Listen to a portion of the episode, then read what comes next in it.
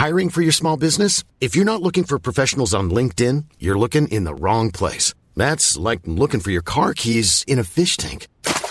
LinkedIn helps you hire professionals you can't find anywhere else, even those who aren't actively searching for a new job but might be open to the perfect role. In a given month, over 70% of LinkedIn users don't even visit other leading job sites. So start looking in the right place. With LinkedIn, you can hire professionals like a professional. Post your free job on linkedin.com slash people today. Hey, I'm Ryan Reynolds. At Mint Mobile, we like to do the opposite of what Big Wireless does. They charge you a lot, we charge you a little. So naturally, when they announced they'd be raising their prices due to inflation, we decided to deflate our prices due to not hating you. That's right. We're cutting the price of Mint Unlimited from $30 a month to just $15 a month. Give it a try at mintmobile.com slash switch. $45 upfront for three months plus taxes and fees. Promo rate for new customers for limited time. Unlimited more than 40 gigabytes per month. Slows. Full terms at mintmobile.com. Welcome to Talking Business, a podcast produced in Melbourne, Australia.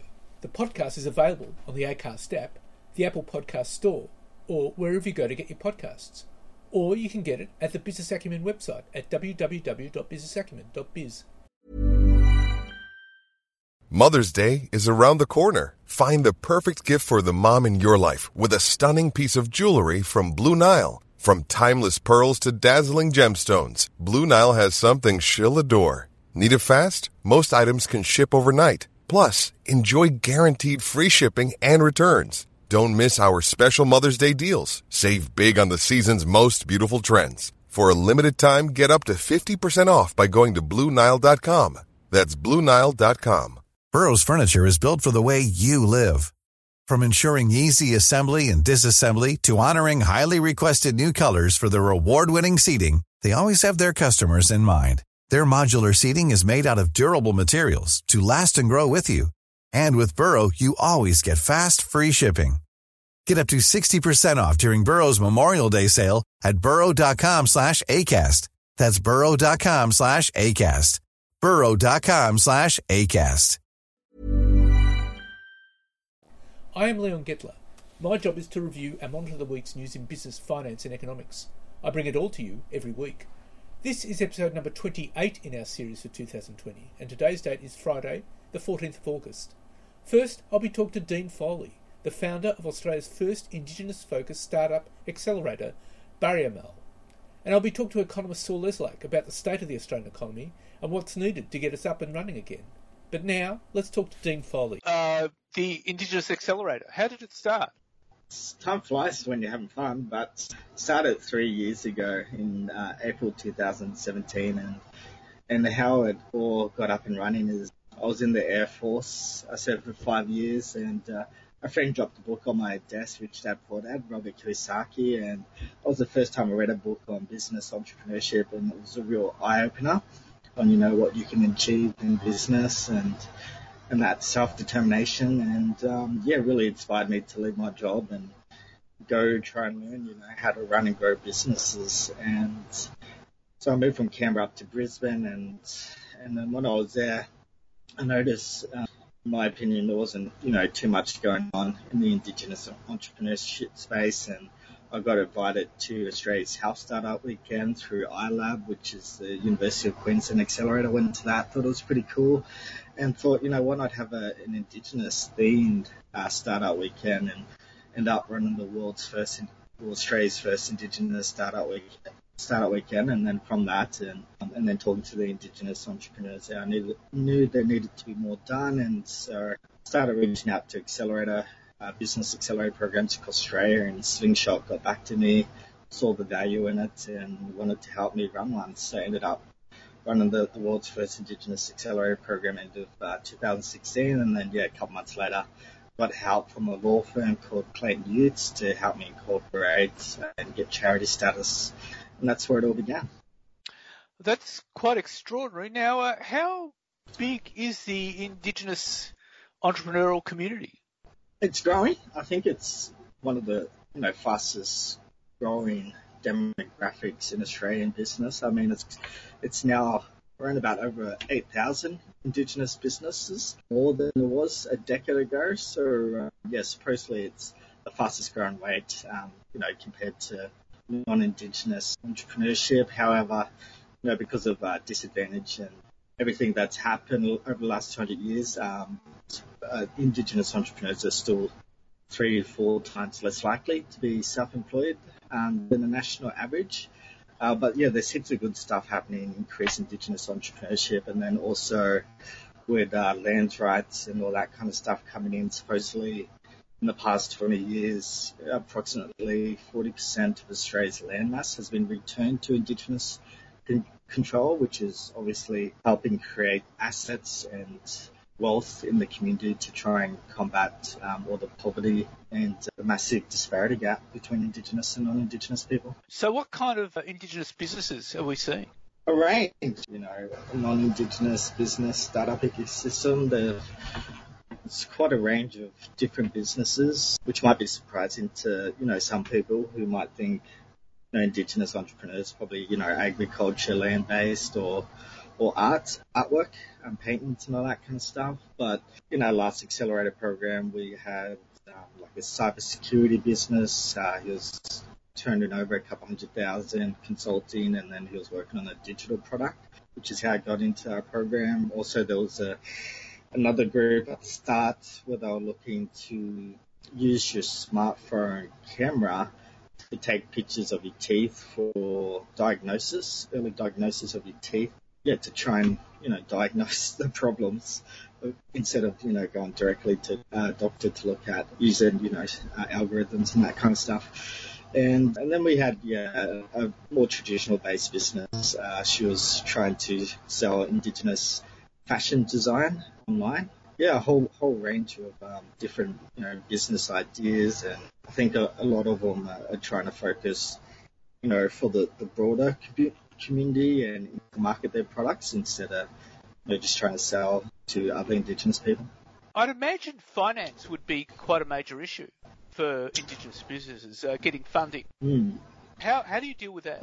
Uh, just like everybody else, you know, you know, everybody else who hasn't got a silver spoon kind of thing, you know, it's just daily daily grind, you know, in the trenches, just trying to get traction, starting small, and then, you know, trying to grow big from that. So, I mean, yeah, most Indigenous people, still a massive disparity gap, and a lot of Indigenous people too, they haven't got intergenerational wealth. So, you know, we can't, we can't borrow off our parents because they've got no money or no, you know, they don't own their house, that kind of stuff. So, yeah, it's just, you know, start small and go from there.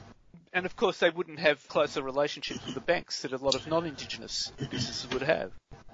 No, and that's because, you know, obviously banks, you know, they're a bit of a shit fight now, but banks generally, a lot, they make a lot, most, I think, a lot of their money from mortgages, you know, housing and, you know, to, for any Australian to get a, a, a business loan through them, you know, you need to have collateral uh, because they're very risk averse in entrepreneurship in general, and uh, maybe more so with Indigenous entrepreneurship because of you know stereotypes and, and that kind of stuff. So you know, Indigenous entrepreneurs may be perceived as more risky. What are the what would be the key differences between Indigenous businesses, Indigenous startups, and non-Indigenous startups? I'd imagine they would be very different.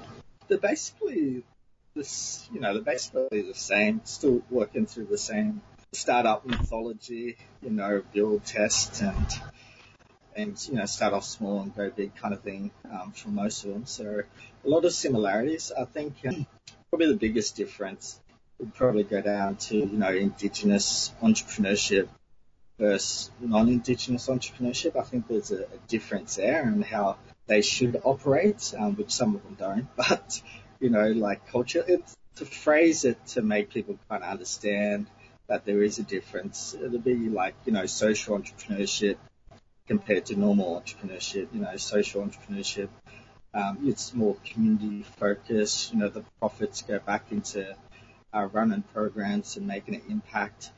Uh, where the commercial businesses, generally speaking, you know, you're there to make money, you know, make money for the shareholders and that kind of stuff. So different, different focuses, and that's what I see as the differences between Indigenous and non-Indigenous entrepreneurship to Indigenous entrepreneurship uh, should be operating from a, a, cultural cultural value perspective, like reciprocity, respect, and you know, each there's a couple of hundred uh, different tribes, Aboriginal communities across Australia, so you know, they vary a bit uh, with their, their cultural values. Um, but yeah, just yeah, that's it. That's basically the differences. You know how they operate. I think Indigenous entrepreneur, entrepreneurship is, you know, probably uh, very similar to social entrepreneurship, although you know, arguably Indigenous entrepreneurship's been around for a lot longer.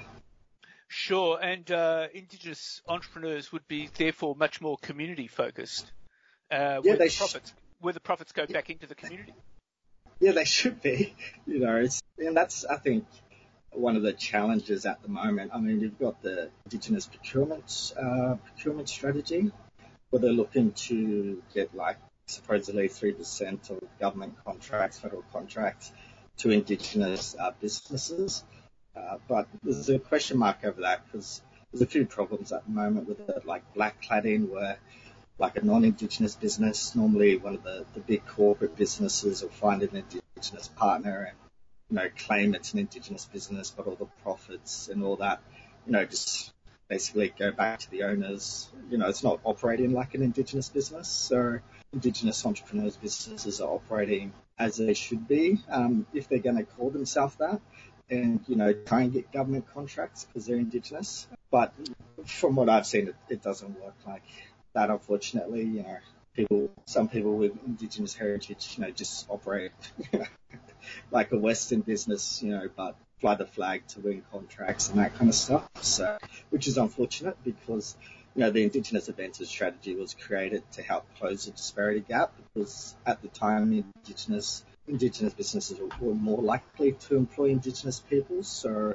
they're not operating like an Indigenous business and having that community focus and impact. What's what's the point of them getting a competitive advantage over non-Indigenous Australian businesses? I don't think I don't think there should be any competitive advantage if they're not operating like an Indigenous entrepreneurial business of course, there would be an enormous overseas market for Indigenous businesses, wouldn't there? Yeah, Indigenous artwork is massive. And obviously they've got their own problems with, you know, like fake art and that kind of fake Indigenous art and that kind of stuff. But um, that's, you know, that's potentially a big revenue generator. There's a lot of interest for Indigenous art. Um, it's growing in Australia.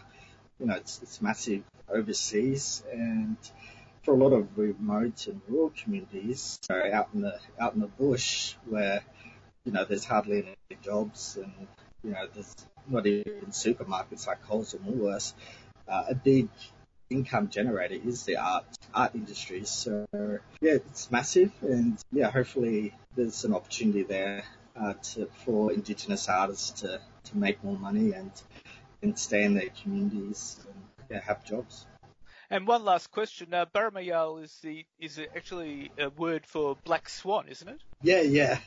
For me, it was you know when uh, Europeans came over here, uh, they they only knew of white swan before they came over here because black swans are native to Australia. So you know, it's for me. Uh, it was kind of when I was left the air force, trying to get into business, and and then started talking about indigenous entrepreneurship a lot of business people, especially really successful ones, so like indigenous entrepreneurs. Like, you know, what the hell's that?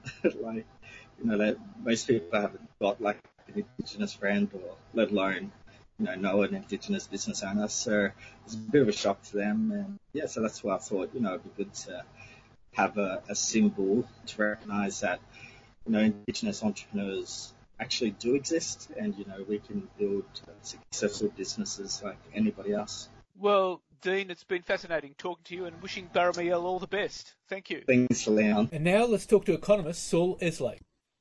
Okay, well, Saul, we've had some very ugly figures for the economy from the government the other week, and uh, got a deficit that's not seen since wartime. We've got debt is rising, debt's at extraordinary level, and uh, unemployment's going to be at at least 9.25% and possibly more. We're looking at double digit unemployment. There's been many talks of this being the COVID depression as opposed to the COVID recession. Uh, what's your view about it? Well, Leon, I think some of those expressions are unduly alarmist. Uh, certainly, there's no denying that this is the most severe downturn the Australian economy has experienced since the Great Depression of the 1930s. But the Great Depression of the 1930s went on for the best part of five years and ultimately wasn't finally solved until the great fiscal stimulus that we know from history as World War II. And the unemployment rate in the Great Depression peaked at over 30%. Now, this downturn, this severe recession, as I think you can call it, is not going to last as long, nor will it be as deep, nor will the eventual solutions be as dramatic as they were to the Great Depression. But they're certainly going to set post war records. At one stage, it was hoped that the June quarter, which is now over, which Treasury said would likely see the economy contract by 7%, would mark the formal end of the recession. That's now been thrown into doubt by the lockdowns that we've seen institute in Victoria, which accounts for almost a quarter of the national economy.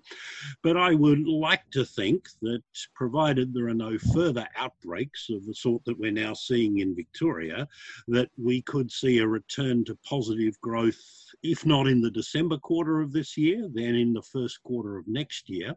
The unemployment rate was expected by the government to peak at about 9.5% in the December quarter, although in reality, the unemployment rate has effectively been up over 14% in April and May. If we measured it the way the US and Canada do by counting people who, though still on their books, of the books of their employers, actually weren't working any hours, as well as the people who've dropped out of the labour force since the beginning of the pandemic because they haven't seen any point in looking for work or haven't been allowed to. So, 9.5% is the official rate of unemployment, would probably represent some improvement from the true situation towards the end of the June quarter.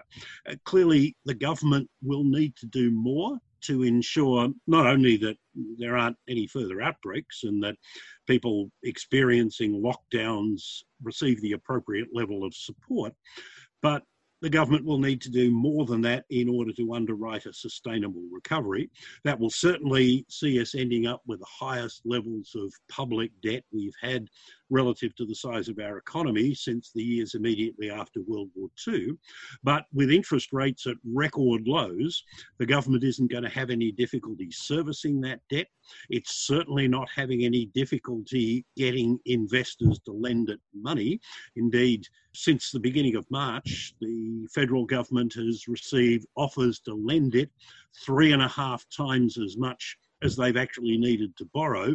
So while there'll come a time for needing to think about how we start to begin paying back this debt, that time's a long way away, and we'd be doing ourselves unnecessary damage if we put that at the top of our immediate concerns. Okay, okay, but I mean, you've got a budget coming up in October, and uh, this happens also to coincide with the Victorian lockdown coming to an end in September, which is going to max, which is which will probably concentrate the mind of a treasurer. What do you see coming out of the budget? Well, what I hope to see is additional measures that will require the government to take on more debt than it flagged in the Treasurer's statement of 23rd July, that are designed not only to assist businesses and individuals cope with what's clearly going to be a longer downturn in economic activity than was originally envisaged way back in March, and a more severe downturn than the government had flagged in the Treasurer's statement of last month. But also, I think we need to see measures that are going to help the transition to an economy that is necessarily going to be different in some important respect from what it was before March. Now, the only measure the government's really flagged so far is bringing forward the tax cuts that are currently legislated to take effect from the 1st of July 22 and the 1st of July 24. I accept, as the Treasurer argues, that doing that will put more money in people's pockets and they may in turn choose to spend some of it, which would boost demand. But in my view, in these sort of circumstances, there are more effective ways of boosting demand and creating jobs for the same amount of money than cutting taxes because most of the taxes are paid by people in the upper half of the income distribution. It's very hard to cut taxes in a way that don't disproportionately benefit people in the upper half of the income distribution. And it's a fact of life that if you do that, they're inevitably going to use some of those tax cuts to save or to pay down debt, which is perfectly rational for them, but in turn means that those dollars aren't flowing out into the economy to support jobs and boost demand. So a better way of applying the same amount of dollars would be through additional infrastructure spending, particularly on areas like social housing, which meet a real pressing need where there's not too much import content and where it can be spread much more broadly around the country than big ticket transport infrastructure programs, or making additional income payments to people whose incomes are too low for them to benefit from income tax cuts. And while that might require the government to make a bit of an ideological leap, it's to their credit that they've been prepared to do that several times already in response to the critical situation that Australia has faced. Uh, right, okay. What about uh, more microeconomic reforms, such as we saw in the 80s? Well, I think there'll be a need, well, there'll certainly be a need for structural and other reforms designed to boost productivity, because particularly in the likely absence of the tailwind from population growth, that had accounted for almost three quarters of the economic growth that Australia had recorded over the five years prior to the onset of the pandemic. Unless we can boost productivity growth significantly, we're going to struggle to generate the rates of economic growth that we will need in order to get unemployment down from wherever it ends up peaking, whether that's 9% or more, down to levels that we regard as socially acceptable, such as 5% or even lower than that. Now, boosting productivity, microeconomic reform, isn't going to be a matter of repeating the measures that were undertaken during the 1980s and 90s, which were primarily about deregulation, privatisation, and reducing tariffs. Um, there's not much left for governments to privatise there's not a lot of further deregulation that needs to be done. Australia's product markets are, in most cases, less regulated than a majority of OECD countries, and so too is our labour market. And it's not obvious from looking at labour markets that are more deregulated than ours, such as the United States, that there are many things that we can usefully copy from them. I think rather the agenda for structural reform ought to take a lot from the Productivity Commission's 2017 report, Shifting the Dial, which was about structural reforms in areas like education and health that weren't really much of a focus of productivity lifting agendas in the 80s and 90s. It was about things like char- how we charge for the use of transport infrastructure and particularly roads. It was about reform of state taxes in particular, where New South Wales seems to be wanting to show a lead, but as David Thodey himself observed in his advice to the New South Wales government, and as the Victorian Treasurer, as I think correctly noted, uh, states need to work together in pursuit of tax reform rather than all go off down their own separate tracks.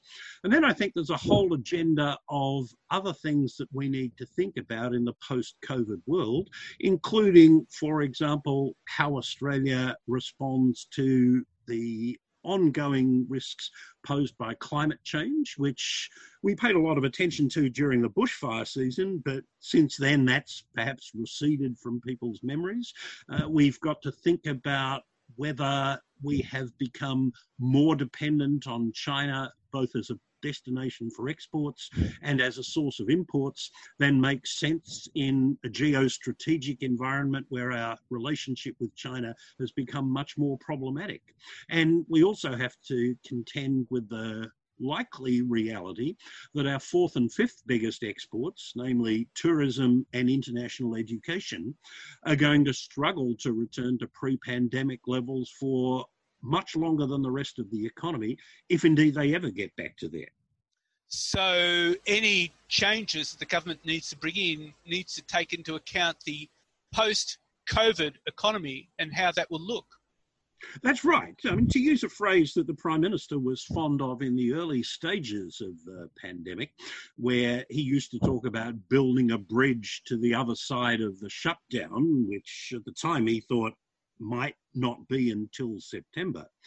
What the government now needs to be thinking about is building bridges from a recovery that will inevitably be gradual and cautious to the post COVID world, which I think is becoming increasingly clear, is going to look rather different in some important respects from the economy and the world that we've become familiar with uh, as recently as March of this year. Well, that will be a very interesting political question for the government, won't it? Yes, it will. And as I say, I give the government credit for being prepared to ditch political shibboleths that had been important to it since it came to office, if not before. Uh, if they hadn't been prepared to do that, we'd be in a much more dire situation than we had been, uh, th- than we actually are now. I think the Treasurer has been right to say that his government is not going to be one of austerity, that is, of slashing government spending or increasing taxation out of an undue focus on the budget balance. Um, up to a point, I can understand what I think he meaning to say when he was evoking the memories of Thatcher and Reagan, uh, although they are remembered today for, among other things, fiscal austerity, uh, they also pursued policies that directly or indirectly help to boost productivity. And that's something that I think the government needs to think about, not just in the forthcoming budget, because it's not only about budgetary measures, and state governments have to be involved. And as I think the government recognises, other parts of the community, such as the trade union movement, community and social groups, and the business community, need to be on board if the changes that are ultimately deemed necessary are to be widely accepted, which they need to be in order to be capable of successful implementation. Well, that'll be fascinating to watch, and it will require some bipartisan support, I suspect. I think that's right. Um, I've always thought that one of John Howard's greatest services to the nation was not so much anything he did as Prime Minister, and I don't mean to belittle things he did as Prime Minister, but that when he was opposition leader, he was prepared to support things that the Hawke government was doing that he knew would be good for the economy and to eschew the opportunity to take political advantage of that by opposing reforms that were, in the short term at least, unpopular. And I hope that's something that the Labor Party in opposition federally and oppositions around the states and territories, whatever their political complexion might be, uh, would be prepared to go along with as well. Well, Saul Eslake, that'll be fascinating to watch, and thank you very much for your insights. That's been a pleasure, Leon. So, what's happening in the news? Well, McDonald's is suing Steve Easterbrook, a former chief executive. The fast food chain alleges that Mr. Easterbrook lied to the board about sexual affairs he'd had with three employees and that he approved a stock grant to one of those employees worth hundreds of thousands of dollars. McDonald's, which agreed to dismiss Mr. Easterbrook in November without cause, wants to recover the $40 million odd severance package it awarded him. According to the lawsuit, new evidence shows that in addition to physical sexual relationships with three employees in the year before his termination, he was in the midst of one when he was fired, and he was knowingly untruthful with investigators. Evidence against Easterbrook, McDonald said, consisted of dozens of nude, partially nude, or sexually explicit photographs and videos of various women, including photographs of these company employees, that Easterbrook had sent as attachments to messages from his company email account to his personal email account. The company said the emails were sent in late 2018 and early 2019. During the investigation, the company alleges, Easterbrook claimed that the relationship over which he was dismissed consisted only of texting and video calls, and he assured the company that he had no other intimate relationships with employees. And the NAB Business Survey shows the pandemic is hit, hitting the economy. Business confidence dropped by 14 points to minus 14 in July, overshadowing the 8 point improvement in conditions. New South Wales and Victoria experienced the sharpest falls in confidence, and confidence declined across all industries. The survey, taken from July 22 to 31, when stage 4 lockdowns were introduced in Melbourne, show confidence declines across all industries. Confidence is now weakest in the retail and construction sectors. The sharpest declines in confidence geographically were in New South Wales and Victoria, and a more modest decline in Queensland. Confidence is now negative in all states except Western Australia and Tasmania. Retail and wholesale trade saw the strongest pickup in conditions as restrictions had eased across the country, allowing consumers to return to spending record amounts of government stimulus. But NAB Chief Economist Alan Oster cautioned that the bounce back in business conditions could just be a reflection of the activity coming off a low base. An Australian labour market recovery stagnated throughout June and July, with business payrolls broadly unchanged throughout that period. This partly reflects Victoria's second lockdown, which has already led to considerable job losses. Business payrolls are tracking 4.5% below their level in mid March. Payrolls in Victoria are tracking 6.7% below their level in mid March, well below the national average of minus 4.5%, having deteriorated by almost 2% since mid June. With stage 4 restrictions now in effect, I anticipate further job losses across the state, particularly in vulnerable sectors such as hospitality and retail. Recovery won't be possible until restrictions are eased. And the ANZ Roy Morgan Weekly Consumer Confidence Index, appointed to future retail spending, dropped 2.4% to its lowest level since late April. Not surprisingly, confidence is weakest in Melbourne, ANZ economist David Plank said. The downturn in confidence is now longer than the six weeks of continuous decline during the first wave in February and March. And the Westpac Melbourne Institute Index of Consumer Sentiment fell 9.5% to 79.5 in August, from 87.9 in July. And Australian wages growth saw wages rise just 0.2% in the June quarter 2020 and 1.8% through the year, according to figures released today by the Australian Bureau of Statistics. This was the lowest annual growth in wages in the 27 year history of the Wages Price Index. The June 2020 quarter was the first full period in which COVID 19 social and business restrictions were captured in the WPI. The June 2020 quarter rise was mainly in the public sector, up 0.6%. Private sector wage growth eased to 0.1% as businesses adjusted to changes in the Australian economy. And Australia's biggest employer group has warned Australia is now a two speed economy and more jobs will be lost in Victoria's critical retail sector if a dollar is cut back before the critical Christmas trading period. Australian Retail Association Chief Executive Paul Zahra has warned more retail jobs will go if there's a reduction in JobSeeker at the end of this year, with a coronavirus supplement worth $550 a fortnight due to be cut back to $250 in September. The supplement has effectively doubled the unemployment benefit and is given to 2.2 million people, including those on youth allowance. It is not guaranteed beyond December. The proportion of joblessness is also likely to rise above 10% by the end of the year due to the shutdowns in Melbourne to limit the spread of the virus. But the $325 billion sector's lobby group boss warned reductions in spending on services and goods due to a reduction of government support could hit retail hard. And one in three Australian adults, or 6.3 million people, had received a special government handout by May, and close to half of all adult Tasmanians, new analysis of household survey data by the Australian Bureau of Statistics shows. Adding to savings and paying household bills was the most commonly cited primary use for the stimulus payments, at 29% and 28% of respondents, respectively, the ABS report said. The next most common use of government support was to buy food and non alcoholic drinks at 12%. The Morrison government announced a series of emergency income support measures in March and April to help cushion the blow from the coronavirus pandemic and the associated shutdowns. Among those measures was a $750 household payment, a cash flow boost for small and medium sized businesses, and the JobKeeper wage subsidy program. Women were more likely to have received payments than men, at 37% versus 27%, the ABS reports showed. Around 4 in 10 Australians without a qualification beyond secondary schooling said they'd received support, against a little over a quarter of those with a higher qualification. And the federal government has raised the prospect of spending more on income support if needed to deal with the second wave of the pandemic, as Labor warns cuts to the dole would rip millions of dollars out of the retail sector. Finance Minister Mathias Cormann reaffirmed plans for the JobKeeper wage subsidy to start scaling back from September, but left the door open for extensions to the scheme if the pandemic worsens. And millions of Aussies scrambled to access this super early but it could end up being a huge financial mistake.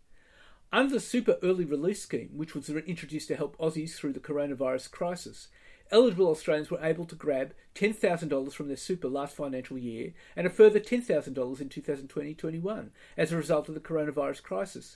But the ATO has recently announced a new pilot program which is auditing a select number of Aussies who have cashed out their super to discuss who was actually eligible and who wasn't. H&R Block Director of Tax Communications Mark Chapman said if a large number were found to have broken the rules, then it was highly likely the ATO would roll out the audit on a much larger scale, increasing the risk of being penalised. The ATO recently confirmed to NCA Newswire that fund members who lodged two applications for early withdrawals without meeting the scheme's retirement requirements could face separate financial penalties of $12,600 on each respective claim, meaning double dippers could be stung by a maximum penalty of $25,200. And finance and industry heavyweights, including the big banks and major corporations, are urging the federal government to invest in health, education, clean energy, and urban infrastructure to help the economy recover from the coronavirus pandemic. A letter with 48 signatories was sent to the Prime Minister on Monday calling for sustainable investments in policies driving healthcare, affordable housing, public transport, livable cities, education, and low emissions energy generation. The letter was organised by the United Nations affiliate Global Compact Network Australia, which said recovery policies should be consistent with the United Nations Sustainable Development Goals, to which the federal government has committed on the international and domestic fronts. Signatories to the letter to Mr Morrison include the ASFI, which has representatives from NAB and Westpac on its steering committee, plus Optus, SunRice, Nestle Australia, Konica Minolta Australia, IKEA Australia, World Vision, and the Chartered Accountants ANZ. And the tech company Atlassian has informed its employees that they are free to work from home forever. The Australian bred tech company has usurped other tech companies like Google and Facebook, who amid the pandemic recently declared staff can remain remote, remote through at least the middle of 2021. We will seek out amazing diverse talent unbounded by the physical footprint of our office, Atlassian said in a blog post, contending that the move makes the company unencumbered by geographic and commuting limitations when seeking to source talent. And the profit reporting season is back, and COVID 19 has hammered some profits. Commonwealth Bank has revealed the, the, damage of a coronavirus crisis, announcing an 11.3% drop in full year cash profit to 7.3 billion as it ramped up provisions against loan losses. Transurban's earnings fell 6.4% to 1.88 billion due to the impact of COVID-19 on daily traffic, Transurban said the numbers of cars using its roads would remain sensitive to government restrictions as a toll road group swung to an $111 million annual net loss after traffic fell due to COVID 19. Sydney Airport will raise $2 billion in equity to stay liquid through the COVID 19 pandemic after reporting a $51.8 million interim loss. GPT Group has reported a $519.1 million loss for the first half of the year, with a $711.3 million fall in property valuations weighing heavily on the group. SEEK Group has reported full year earnings EBITDA of $414.9 million, down 9% on 2019, and a net loss of 111.7 million, which compared to a profit of 180.3 million last year. Downer reported financial year 2020 net loss of $155.7 million compared to a profit of 276.3 million a year ago. Online education group Janison reported a full year net loss of $2.17 million on sales of $21.8 million. SCA Property Group's profit has fallen 22% through the 2020 financial year to 85.5 million, with a COVID-19 earnings impact of 20.5 million and a decrease in property valuations of 87.9 million taking a hit on the company. Challenger swung to a full year net loss of $416 million from a profit of 307.8 million a year ago. Coronado Global Resources has reported a net loss of US $123.2 million compared to 172.3 million in the first half of the year, with earnings slumping more than 90% on the back of lower volumes and lower prices. Fletcher Building announced a heavy full year loss of New Zealand $196 million after bringing forward its results announcement by more than a week, with the bottom line decimated by one offs of New Zealand $276 million because of mass redundancies and COVID 19 fallout. Dental business aggregator 1300 Smiles reported a net profit down 8% to $7.1 million on sales down 3% to 57.1 million. NBN company paid Telstra and Optus a record $2.414 billion in the 2020 financial year, bringing the company's total loss for the year before interest and tax to $3.778 billion. Aurizon said the COVID 19 pandemic has had no material impact on the rail group's operations after delivering a 28% rise in annual net profits to $605 million. Kogan.com gross sales grew more than 110% year on year, while gross profit grew more than 160% year on year, lifting adjusting earnings above 10 million. Adairs reported financial year 2020 profit after tax of 35.3 million, a rise of 19% from a year ago. Reckon delivered a 1.5% increase in first half profit to 5.3 million as the workflow solutions provider unveiled a merger of its legal group with US startup ZebraWorks. James Hardie Industry has guided to a full year adjusted net operating profit of between US 330 million to US 390 million after delivering a flat first quarter result. The building materials provider said fourth quarter adjusted net operating profit after tax uh, was US 89.3 million, which was in line with the same time as last year. Charter Hall Social Infrastructure, REIT, has increased its profit by 25% to 85.9 million in the 2020 financial year. Magellan Financial Group reported 25% growth in management fees and a 3% drop in performance fees, defying volatile markets to grow funds under management by 26%. And that's it for this week. And next week I'll be talking to Chris Balazs, who runs Australian red meat company Provenir, which has been granted a licence by the Victorian Food Safety Authority, PrimeSafe, to operate a vehicle-based abattoir, a first for Victoria. And I'll be talking to Indeed economist Callum Pickering about the latest unemployment figures. In the meantime, you can find me on Twitter at TalkingBizBLZ, on Facebook, and on LinkedIn. And if you want, leave a comment. Wishing you all a safe and healthy week, and looking forward to bringing you Talking Business next week. Want flexibility? Take yoga. Want flexibility with your health insurance? Check out United Healthcare Insurance Plans. Underwritten by Golden Rule Insurance Company, they offer flexible, budget friendly medical, dental, and vision coverage that may be right for you. More at uh1.com. Hey, folks, I'm Marc Maron from the WTF Podcast, and this episode is brought to you by Kleenex Ultra Soft Tissues your ally to help tackle your allergy symptoms this season. I love the change of seasons, but nobody loves pollen and all those other things floating in the air that make you sneeze during this nice weather. Kleenex Ultra Soft tissues are hypoallergenic and allergist approved. So fight back against watery eyes and runny noses without worrying about irritating your skin. For this allergy season, grab Kleenex and face allergies head on.